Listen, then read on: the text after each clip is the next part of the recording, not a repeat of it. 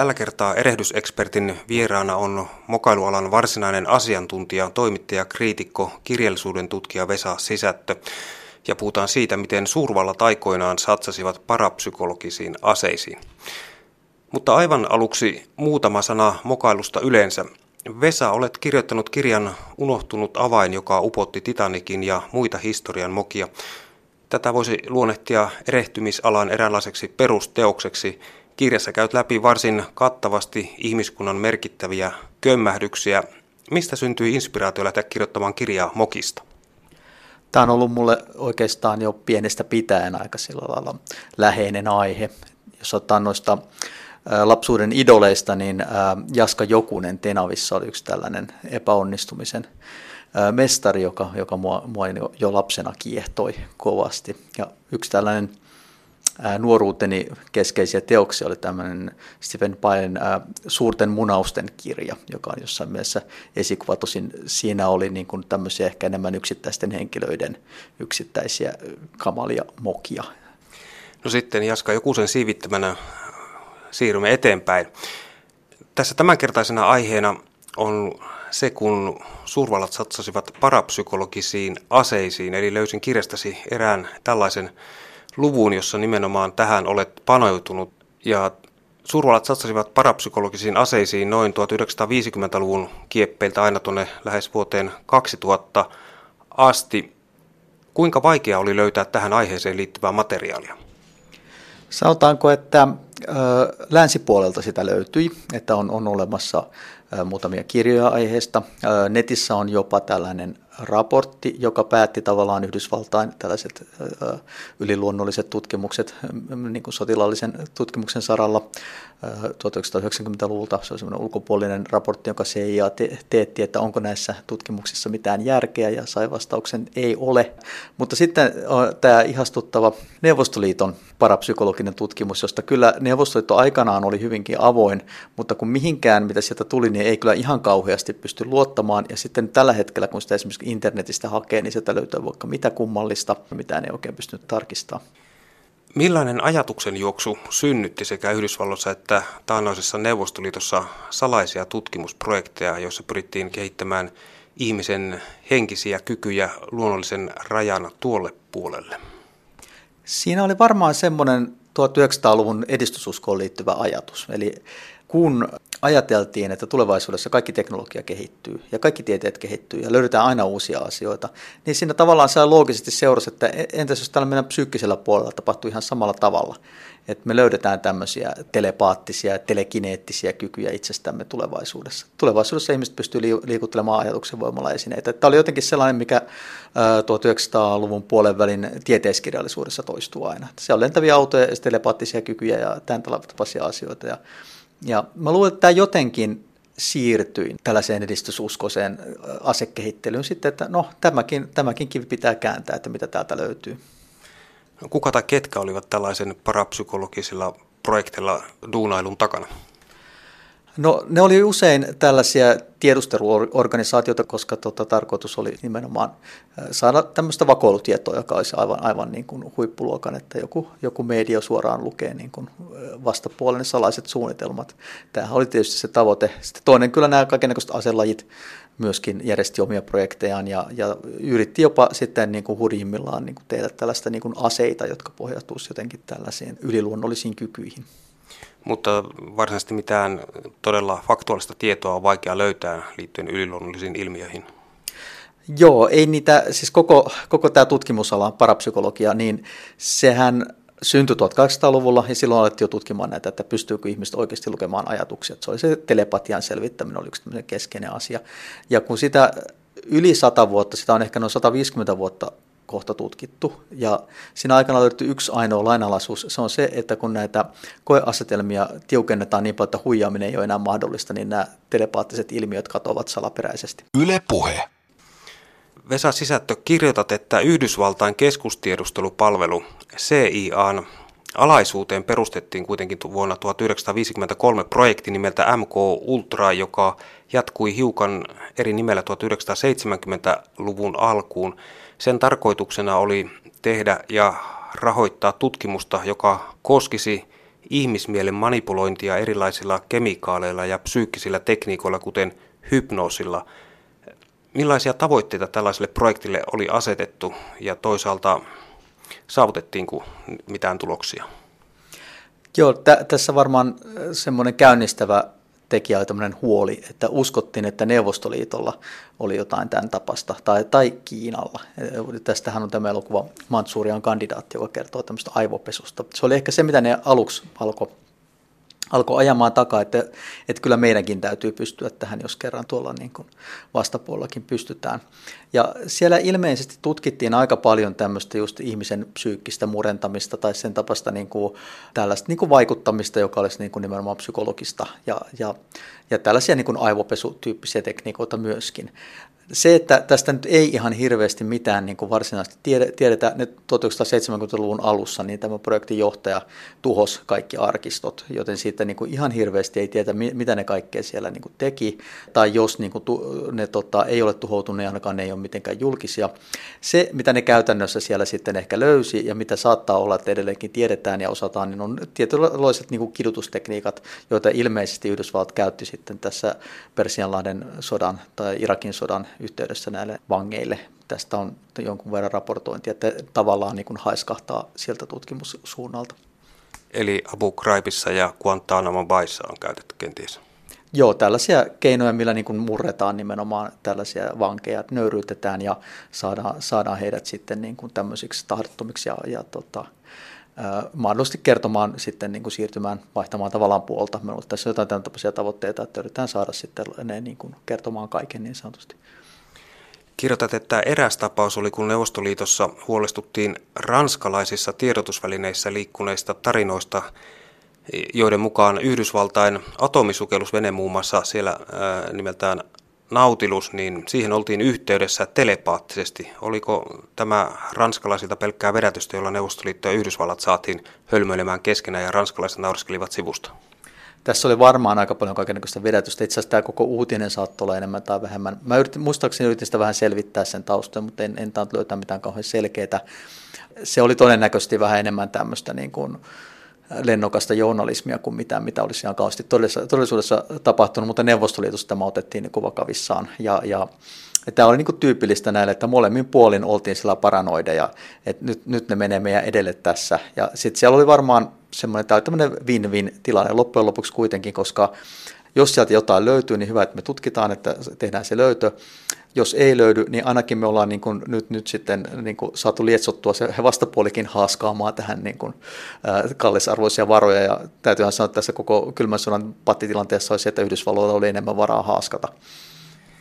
1960-luvulla tutkijat kuitenkin uskoivat todistaneensa kanien välisen telepaattisen yhteyden. Osaatko kertoa tästä lisää? Joo, tämä oli minusta aivan mahtava, mahtava tota, niin kuin neuvostoliittolainen koe, mistä löysin jonkun merkinnän todenperäisyydestä. Ei ole mitään kauhean isoa ei, ei, voi, ei voi taata, mutta siis väitteen mukaan heillä oli niin jollakin tämmöisellä elektroneilla todenneet, että jotenkin näiden kahden kanin välillä on jonkinlainen telepaattinen yhteys ja siitä sitten ilmeisesti suunniteltiin jotain tämmöistä telepaattista kaniradiota, jonka kanssa oltaisiin voitu, oltaisiin sitten voitu viestiä niin kuin ydinsukellusveneiden kanssa tällä ei välittömästi. Mutta tota, olisi ihan mielenkiintoista jotenkin visioida tänne, että miten tämä olisi käytännössä toiminut ja minkälainen härveli se olisi ollut. Amerikkalaiset olivat myös kiinnostuneita erityisesti yliaistillisesta havaitsemisesta, eli etäällä olevien kohteiden näkemisestä mielen voimalla. Vesa, mitä sait selville tästä asiasta, kun aiheeseen perehdyit?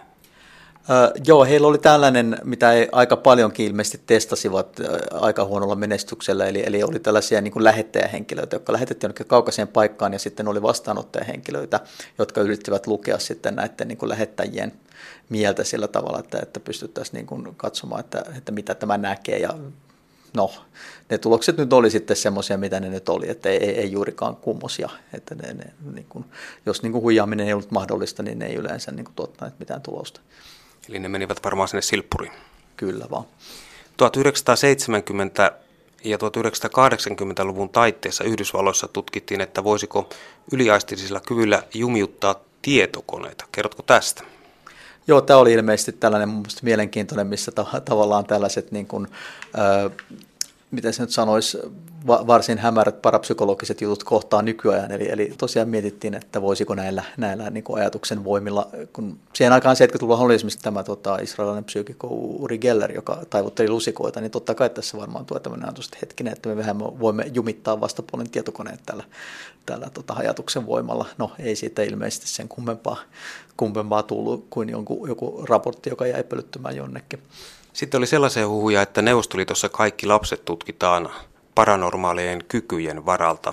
No käsittääkseni Uri Gellerille veti tällaista juttua tehdäkseen itsestänsä ja alastansa niin kuin merkittävämpää ja herättääkseen niin kuin huolestusta, huolestusta niin kuin Yhdysvaltain hallituksessa, joka voisi ehkä sitten antaa niin kuin rahoitusta hänen, hänen tota, toiminnalleensa. Että tässä oli ehkä enemmän tämmöinen juttu, että mun käsittääkseni tällaista neuvostoliitossa ei, ei todellakaan tehty. Että ehkä siellä nyt oli jossain vaiheessa jotain tämmöistä kausittaista seulontaa tai, tai keskustelua tämän tapaisesta toiminnasta, mutta tämä on, tämä on niin kuin juttua. Taisi olla Uri omalla asialla. No se taisi olla vähän omilla, omalla asiallaan, eli hyvä markkinamies, että, joka, ja siis tällainen ammatti, käsittääkseni ammattihuijari loppu viimeksi kuitenkin. Mutta se, mistä ehkä jonkun verran on, on kenties näyttää, on se, että Neuvostoliitossa heitä kiinnosti myös elektromagneettisten kenttien biologinen vaikutus, eli yritettiin löytää keinoja, joilla sähkömagneettisilla kentillä voitaisiin vaikuttaa ihmismieleen. Joo, tämä oli varmaan se semmoinen kompromissi, minkä he jotenkin teki tämän. Siellähän tutkittiin näitä juttuja varmaan jo niin kuin sotien välisenä aikana jonkun verran, ja sitten on tämmöinen ainakin väite, että se olisi Stalin laittanut se stopin noin 1937, koska tämä parapsykologia ei sopinut yhteen tämän materialistisen maailmankatsomuksen kanssa. Mutta se tavallaan niin kuin sitten löysi uuden tien tutkimuskohteeksi sillä tavalla, että käsitettiin, että tämä on jonkinlaista säteilyä tämä telepaattinen yhteys, että, että aivot jotenkin säteilee. Ja ne, he keksivät tämmöisen psykotroniikka-nimisen tieteen tavallaan, joka on niin kuin parapsykologia, mutta se oli niin kuin, silloin tämmöinen niin kuin psy- psyke- ja elektroniikka-tyyppinen tyyppinen nimi niin, että se kuulosti luonnontieteelliseltä. Ja kyllä he ilmeisesti hyvin paljon kaikkea mittailivat siellä ja, ja tekivät kaiken näköistä tutkimusta ja mun ymmärtääkseni se jatkui aika pitkään, pitkään sen tapainen tutkimuslinja siellä, kunnes niin kuin Neuvostoliiton ihan loppuvaiheessa sitten nämä niin kuin Neuvostoliiton tiedeakatemia alkoi, niin kuin siellä alkoi tulee, että nyt, nyt tähän niin kuin ei hassata rahoja enää enempää, että ei tuota mitään. Mä luulen, että osin tämmöisessä totalitaristisessa yhteiskunnassa niin tämmöiset kivat tutkimustehtävät, jossa niin kuin nolla tutkitaan ahkerasti, niin on voinut olla semmoisia kivoja suoja, suojatyöpaikkoja, joissa et tarvinnut osallistua sillä niin kuin hirveän ää, aktiivisesti mihinkään kauhean ikävään. Yle Puhe. Kirjailija Vesa Sisättö, kerrot kirjassasi unohtunut avain, joka upotti Titanikin ja muita historian mokia, että 1970-luvun puolivälin tienoilla Yhdysvaltain armeijan everstiluutnantti Jim Cannon, Vietnamin veteraani, arveli, että 1960-luvun hippiliikkeen myötä syntyneen New Age-liikkeen piiristä löytyisi ajatuksia ja taitoja, joita armeija voisi käyttää. Canon vietti pari vuotta kiertelemällä armeijan rahoituksella New Age-tapahtumia ja tutustumalla kaiken kirjaviin uskonnollisiin, mystisiin ja maailmanparannuksellisiin ryhmiin. 1979 hän julkaisi ensimmäisen maailmanpataljoonan toimintaoppaan. Mitä ohjeita hän tässä oppaassa antoi? Joo, se on varsin ihastuttava dokumentti. Löytyy muuten kokonaisuudessaan netistä. Mä, mä en, niin sen olemassaolo on niin vaikea uskoa, mutta se on, se on olemassa. Siis se on tällainen niin kuin, kokoelma kaiken näköisiä tällaisia pohdintoja siitä, että voisiko, voisiko tota, armeijan, siis siinä on niin mietitty armeijan käsite kokonaan uudestaan. Että, ja jos tavallaan se pyrkimys oli jotenkin hieno, että, että voitettaisiin sotia ampumatta laukaustakaan sillä tavalla, että joten, jotenkin ää, vähän ehkä vaikea sanoa, mitä tämä, tämä kaveri ajoi niin siellä loppujen lopuksi ta- takaa, mutta tämmöistä, tämmöistä niin psyykkistä vaikuttamista. Ja, ja siinä oli nyt hyvin paljon kaikennäköistä hippiaatetta. Mä luulen, että kaveri oli pikkasen sillä ei ollut ehkä ihan hyvä sotilas, mutta mennyt vähän, vähän järkyttynyt niin kuin Vietnamissa tai muuten, että hän, hän ei ollut ihan, ihan niin kuin, että oli ehkä jonkinlainen kanssa, mitä hänet pistettiin tekemään siinä. Ja, ja tota, siinä on tavallaan osin myös niin kuin nähtävissä ää, tässä koko projektissa, ja sama saattoi olla siellä itäpuolellakin se, että se on niin kuin traumatisoituneesta sotilaista jonkin verran kysymys. Et mä just ihan nyt tämänhetkisen kirjaprojektin kanssa, joka on itse asiassa jatko-osa tälle niin kuin kotimaista mukista, niin tutkiskelin vähän tämmöisiä esimerkiksi rintamaolon, rintamaolojen asemasodan jatkossa on näitä niin kuin henkistä tilaa sotilaiden tämmöisiä. Luin tästä aiheesta artikkelin, niin yliluonnollisiin asioihin uskotaan näissä ympäristöissä tosi paljon. Ja, ja se on vähän semmoista hiljaista juttua ja siitä ei haluta niin kuin ehkä, ehkä puhkausti ääneen, mutta näillä, näillä oli ehkä tämmöinen kuin resonanssi. Näillä on niin kuin taipuvaisia uskomaan sitten tämmöisiin asioihin, tai halusivat uskoa siihen, ne ei halunnut enää joutua sotiin, ja sitten ne ajattelivat, tämmöinen niin kuin rauhanomainen jotenkin tällainen henkinen vaikuttaminen, joka saattoi olla niin kuin heidän mielestään totta, niin, niin äh, voisi olla se ratkaisu. Niin tässä muutama poiminta on tähän kyseiseen maailmanpataljonan toimintaoppaaseen liittyen, että Yhdysvaltain armeija muutettaisiin rakkautta viestivien vastustamattomien soturimunkkien joukoksi.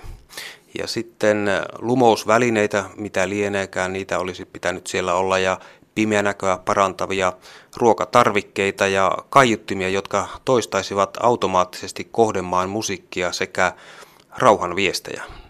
Joo, tässä on jotain, ihan vaikea sanoa, että mitä täällä tavoitettaisiin, mutta siinä selvästi haetaan haetaan jotain semmoista kokonaisvaltaista niin kuin aivan toisenlaista äh, tota, lähtökohtaa sotimiseen. Ja sehän tässä oli, siis tästähän oli kaksi seurausta tästä toiminnasta. Toinen oli tämä tämmöinen, niin kuin mikä järkevä oli, että alettiin miettiä tämmöisiä aseita, jotka ei ehkä tappaisi, mutta saataisiin lamauttaa vihollisen täysin. Ja toinen, mikä oli sitten tämä älyttömämpi suuntaus, tämä, että yritetään niin kuin tuijottaa vuohia kuoliaaksi, joka on tämän, tämän tota, elokuvan ja kirjan vuohia tuottavat miehet, josta tämä, tämäkin tarina on niin kuin peräisin, niin sen yksi näistä perus, peruskummallisuuksista.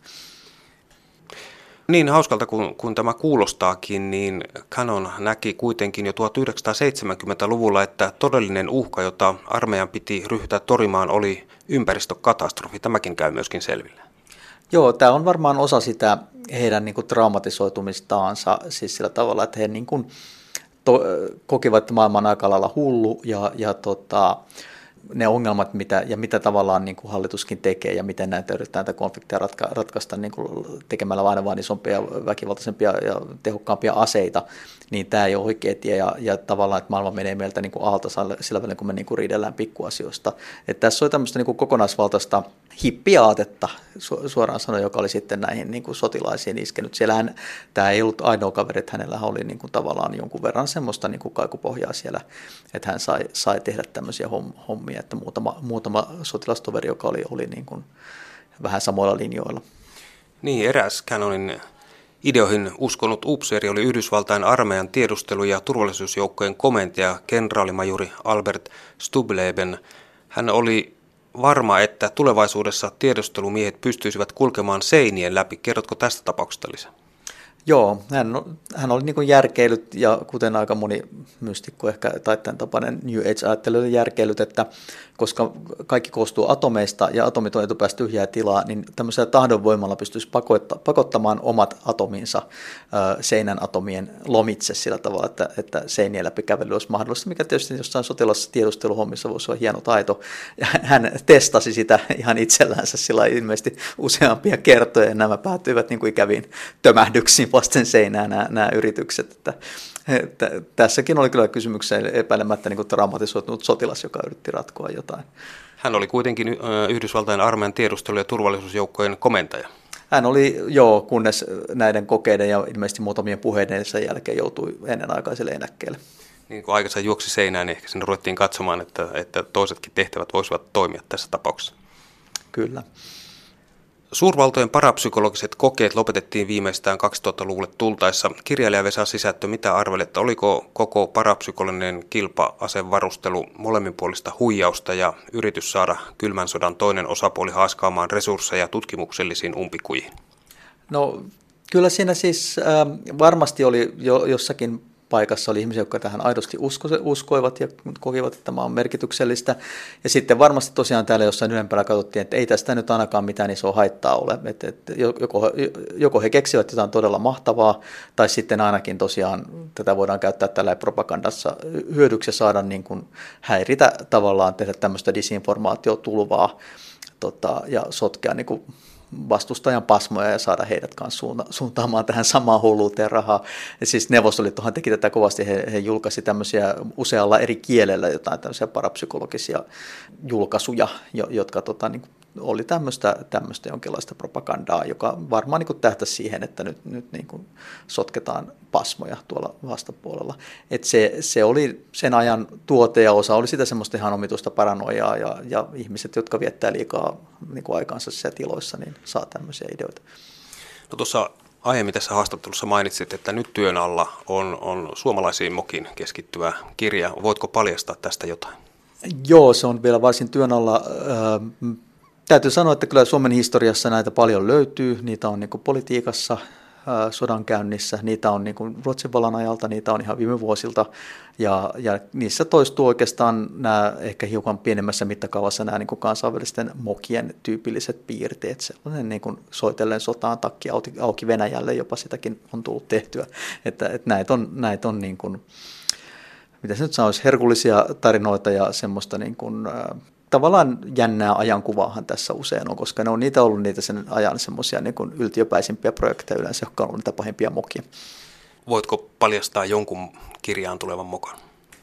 Siinä tulee tulemaan tämmöisiä aika isoja, isoja tapauksia. Sisällissota on varmaan Suomen historian niin kuin pahin moka. Se ei koskaan ole järkevä veto ja tämä, tämä Suomen sisällissota oli semmoinen, että se on kyllä niin kuin, jotenkin aivan poikkeuksellisen kammottava, kammottava erehdys mutta jos otetaan keveämpiä tapauksia, niin yksi tällainen erehdys, mikä tähän kirjaan on tulossa, on nimeltään Oulun pamaus. Eli kaikkihan tuntee Viipurin pamauksen, mutta myös Oulussa on pamahtunut. Ja yleensä kun pamahtaa, niin jossain on tapahtunut joku moka. Ja tämä Oulun pamaus oli siis 1793 heinäkuun viimeinen päivä, joka oli tämmöinen helle päivä, joka päättyi valtavaan ukkosmyrskyyn tota, Oulun kaupungin yllä. Ja siis tähän aikaan tietysti kun ei ollut keinovaloa, niin se oli aika järkyttäviä ilmiöitä. Ja vielä järkyttäväksi tämä muuttui, kun, kun kesken sitä, niin kuin tuossa illalla varttia vaille 11, niin valtava pamaus kuului, kuului tota, Oulun keskustasta. Ja, ja tota, alkoi lentää niin kuin taivaalta tippua kivenmurikoita ja, ja itse asiassa tykin kuulia ja musketin panoksia ja kaikkea. Kävi ilmi, että tota, Salama oli iskenyt Oulun linnan raunioissa olevaan ruutikellariin. Se oli siis tällainen, Oulussahan oli linna niin kuin 1700-luvun alkuun asti, mutta se sitten, sitten tota, hävitettiin, hävitettiin ja tota, raunioitui, mutta se oli vielä vahvat kellarit, johon tota, Oulun kauppaseura oli varaston ruutia. Nykyään ei ehkä perustettaisi ruutivarastoa keskelle kaupunkia tota, vielä tämmöiseen paikkaan, missä tosiaan niin kuin saarelle, joen keskelle, missä tota, niin kuin on tämmöinen avoin paikka, mihinkä tosiaan salama, salama voi iskeä. Salama tosiaan iski, iski tota, tähän ja, ja siellä lensi semmoisia valtavia kivenmurikoita niin kuin puolen kilometrin päähän, mutta on niin odottamassa kukaan ei niin kuin kuollut tässä tapauksessa, vaikka siellä oli esimerkiksi tämmöinen, äh, yksi, yksi tota kivenmurkka tuli läpi talon niin kuin katosta, välikatosta ja lattiasta ja päätyi kellari, jossa se on vissiin vielä tänäkin päivänä ja se oli mennyt kuulemma ohitten niin kuin metrin päästä niin kuin lapsesta, joka nukkui kehdossa. Mutta tota, äh, mikä oli jännää, niin tämä, mitä sitten Oulun linnasta, josta nyt ei ollut paljon jäljellä, jäljellä siinä vaiheessa, kun se räjähti, räjähti niin tota, se vielä korjattiin 1800-luvun alussa, alussa tota, se samainen kellari, ja sitä käytettiin jälleen ruutivarastona. Mitään ei opittu. Ei.